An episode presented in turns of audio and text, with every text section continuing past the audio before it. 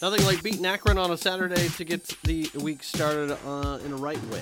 Bowl eligible are the Eagles for the second time in three years on the football field. So that is a good way to get things going. And then a couple of basketball wins on the men's and women's basketball sides as well.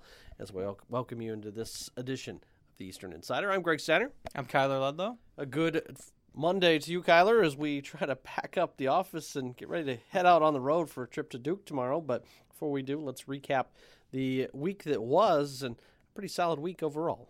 Yeah, absolutely. The men's basketball team got started. They're off to a 3 0 start now with wins over Rochester, Drexel, and then against Goshen on Sunday. Uh, two wins a little bit closer, but then a nice 20 point win on Sunday against the Maple Leafs, uh, scoring 97 points. 14 of 15 players who saw the sc- floor scored, so that was a well rounded performance. And the women picked up a big win over Cleveland State, uh, avenging a loss from a year ago in the Education Day doubleheader on Friday. So a really fun start to the hoop season here in the convo and just in general for EMU. Yeah, the women had to come back in the second half to overtake that game and knock off the Vikings, who had rolled up big numbers offensively in their first matchup, but a really good, strong def- defensive performance once again by Fred Castro and crew. What you've come to expect out of them. Uh, they're off until this upcoming weekend when the Redbirds of Illinois State come in for a doubleheader. So uh, a little layoff right after you get going. So that's kind of a unique twist. Yeah, where you have the the men on one side playing four games in eight days, the women playing one game in in eight days. So the doubleheader on Saturday should be a good one as Boston University, the Terriers, are in town to take on the men. Uh, that first game after playing number one Duke on Wednesday, the first game, as far as we could find in EMU history, against a number one overall team. Uh, the AP poll came out Monday afternoon, and Duke was ranked number one. So, uh, bouncing to Saturdays, two Saturdays doubleheader, they will take on Boston. That's at two thirty. The women start things off at noon.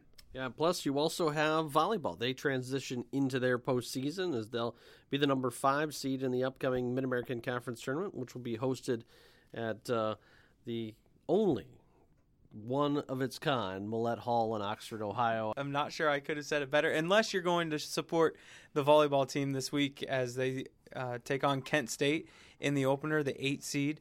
Uh, it's kind of a, a, strange tournament, a little unlike anything else in the MAC where the double bye uh, is in play for the top two seeds. So Eastern, as the fifth seed, plays on the first day and then would play uh, the six or pardon me the uh, they would play Bowling Green in the semifinal if they make it to Saturday, and that's uh, ultimately what's important. Trying to make it to the championship on Sunday, so it's a four-day tournament, and uh, the Eagles start off after a, a, big win this past weekend. Jordan Smith was the MAC West Player of the Week because of her 27 kill performance against Northern Illinois, uh, and that win instead of being a, a, seven seed, which they could have been had they lost, they end up being the the fifth seed instead. So a big time win for the Eagles, and they end up starting this tournament off 4:30 Thursday uh, afternoon. As always, for any upcoming schedules or any changes that occur, you can always consult emueagles.com or your EMU Eagles mobile app. As we also thank our fine sponsors who make this broadcast possible, people like Boost Mobile by Candy Cane Wireless, Trinity Transportation, Blue Cross Blue Shield of Michigan. So, uh, Kyler, a light week for you. Lots of me talking, just what everybody wants to hear. First off, with Coach Creighton, we talk about the being bowl eligible, not yet in the door are the Eagles. They'll need a win at Kent, but a bye week for them. Maxx Crosby today named MAC West Division Defensive Player of the Week. And then we also caught up with the newest member of the EMU broadcast family, and that's Matt Dery. We'll get his thoughts as he comes from the dark side, coming over from Oakland to the green and white of Eastern Michigan here on the Eastern Insider Podcast.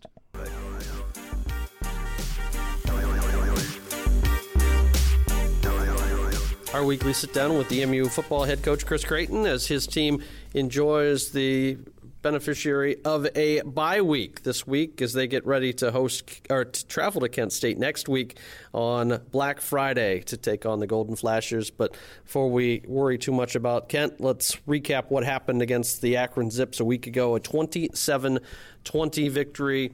Offense. Uh, gets the score going early, and Ian Eriksen one yard touchdown. But then the defense three consecutive Akron possessions with interceptions to set up quick scores. Yeah, no, it was just a it was a phenomenal stretch. We'd we'd actually pinned them down on the one yard line, and it was the one drive that they had really during the game, um, but then was stopped by Kevin McGill's one handed interception. It was a great play. And then the ensuing two, like you just said, um, were a, a pick six for touchdown with Max, and then Vince had a pick almost six. Um, which set us up for the next play for a score. Um, and was just a, a, fantastic stretch right there where, you know, the three phases were, were all working together.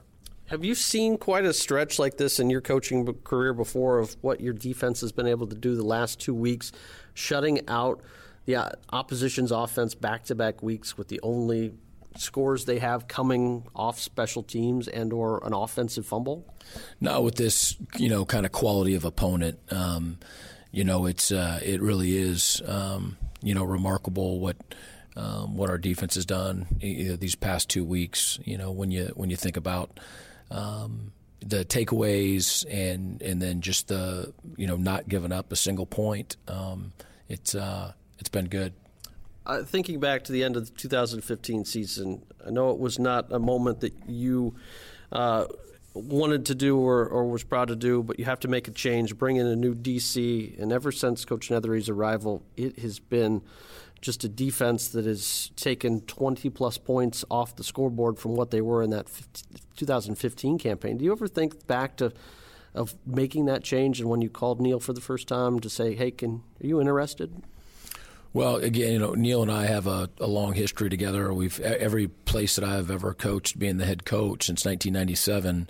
Um, you know, we've we've coached together for all or or part of those stints, and um, so he's uh, you know he's the best coach that uh, that I know. Um, he's great at what he does. Um, you know, I would tell you our first two years that we we struggled um, in every facet, um, not just defensively. We we weren't we weren't good offensively, and we weren't good on special teams, and um, uh, you know, I think when you look at 16, we improved in all three phases, uh, you know, dr- dramatically um, and uh, we've continued, um, you know, to uh, uh, try to make the program better, um, you know, in every way, every year, and you know, we've we've gotten to the point where we're competitive now. Um, the defense is is playing, you know, um, winning slash championship level football, and um, you know we're gonna just eh, we we all got to continue to get better to um, you know, to try to become the best that we can become. Last time Eastern held two opponents off the scoreboard without offensive scores, you have to go back to the 1970 campaign when the then Hurons were led by Dan Boyster uh, en route to that one. But it was the lowest offensive point to, uh, offensive total amount of yards given up by the Eagles since all the way back in November 14th, 1970, against Ball State when they allowed just 24 yards of offense. What was uh, the big difference you saw out of Akron's offense? Was it missing Kato, their quarterback, that much, or were you just able to disrupt them that much? Uh, I mean, it's always a combination, but there's, you know, in, in all fairness, um, that that quarterback's pretty special, and um, you know, we knew that he got uh, banged up. Um, they had a couple extra days, and so obviously we prepared for him to to play, and um, you know, he uh, apparently was not was not able to play, um, and you know, it's a big deal. Um, it's a really big deal. So I think our defense was obviously ready and and um, knew again, like the whole team did, the the the moment, the gravity of the opportunity, um, and then you know I don't want to speak you know for Akron, but um, you know they they weren't at their best with without their signal caller.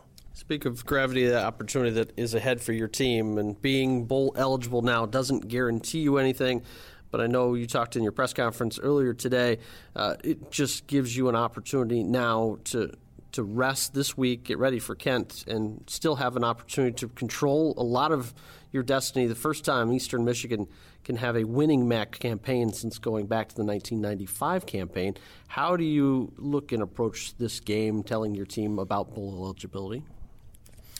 Well, there's you know there's there's three different phases to it, right? There's always just focusing on ourselves and preparing like we prepare and getting better.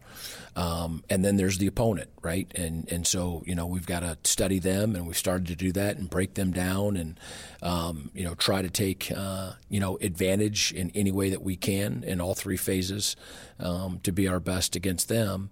And and then there's you know the um, um, you know the results of another win and, and how that impacts you know the season and continuing to play and whatnot. I, I think that we were very clear with our guys last night um, that that bowl eligibility does does not guarantee that you're going to a bowl game. And you know there are examples, uh, painful examples, as soon as last year for two programs from the MAC that you know uh, I'm sure celebrated bowl eligibility and um, everybody was excited and making plans and talking about where they're going to go and and then it didn't happen. Um, and uh, you know so I just, you know, we want to make sure that our guys know since it's not the end of the season, since we have another game left, since we do have an opportunity to to get out of that condition, that you know, um, focusing on ourselves and our plan, knowing who our opponent is, all of those things. But at the same time, the macro look is um, don't count your chickens before they hatch. I know at times you have often talked about wanting your team to play their best football down the stretch. Certainly, you want them ready in September, but in November it counts just as much, if not more, when people are taking notice. Seven and two, Eastern Michigan is over the last three Novembers. I think that says for some conditioning, the character, and the makeup of this team in a lot of different ways.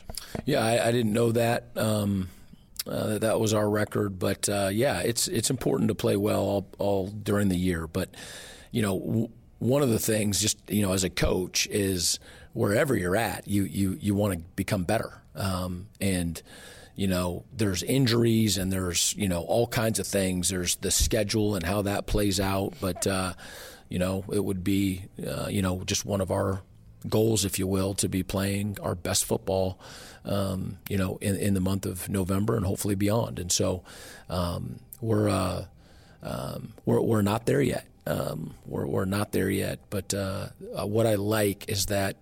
I'm not having to try to smoke and mirrors or try to convince our guys that, that we can be better. That's that's not it. It's a it's a pretty hungry um, group, um, a group that uh, believes you know, in in who we are and what we're capable of, and um, you know, we we probably already have a little, you know, tinge of, of regret already from the season, and but we know that it's not over, and um, you know, so we we're going to do everything we can to to play great here down the stretch. Coach, thanks for your time as always. We'll catch up to you next week and talk a lot more about the Golden Flashes after this bye week. Sounds good. Thanks. There he is, head coach Chris Creighton, as the Eastern Insider rolls on.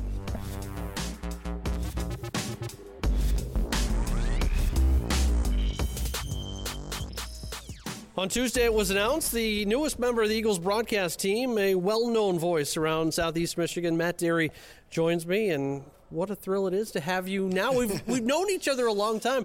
I'm used to having you toss me the, the show after those years on 105.1, but welcome to the EMU family. Thanks so much, Greg. Great to be here and uh, be a part of it. Uh, you're a big part of my decision to, uh, to, to come here. I've known you a long time and, and working with Chad and and certainly Coach Murphy, uh, Kevin Mondro. It's going to be a lot of fun. For people that aren't aware of you, you've been around Southeast Michigan, have called uh, Titan basketball, Oakland basketball, and some Pistons basketball. But what was the, what's been the tie that you've wanted to come to Eastern?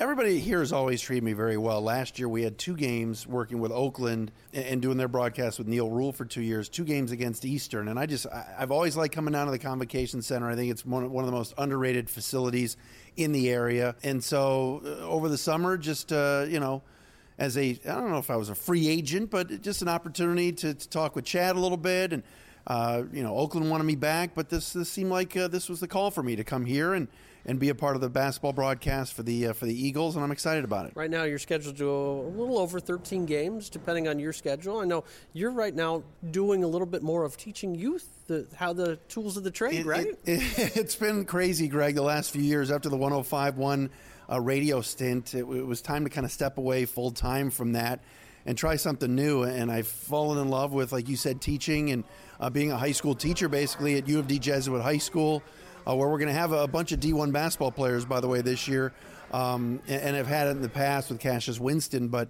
for the last three years, teaching media and communications, journalism um, running the Cub broadcast, the Cub sportscast, and, and, kind of feeling like you walk away each and every day like you like you did something and you did something meaningful. So it's been a, it's been a lot of fun these last three years, but still had that that itch to do.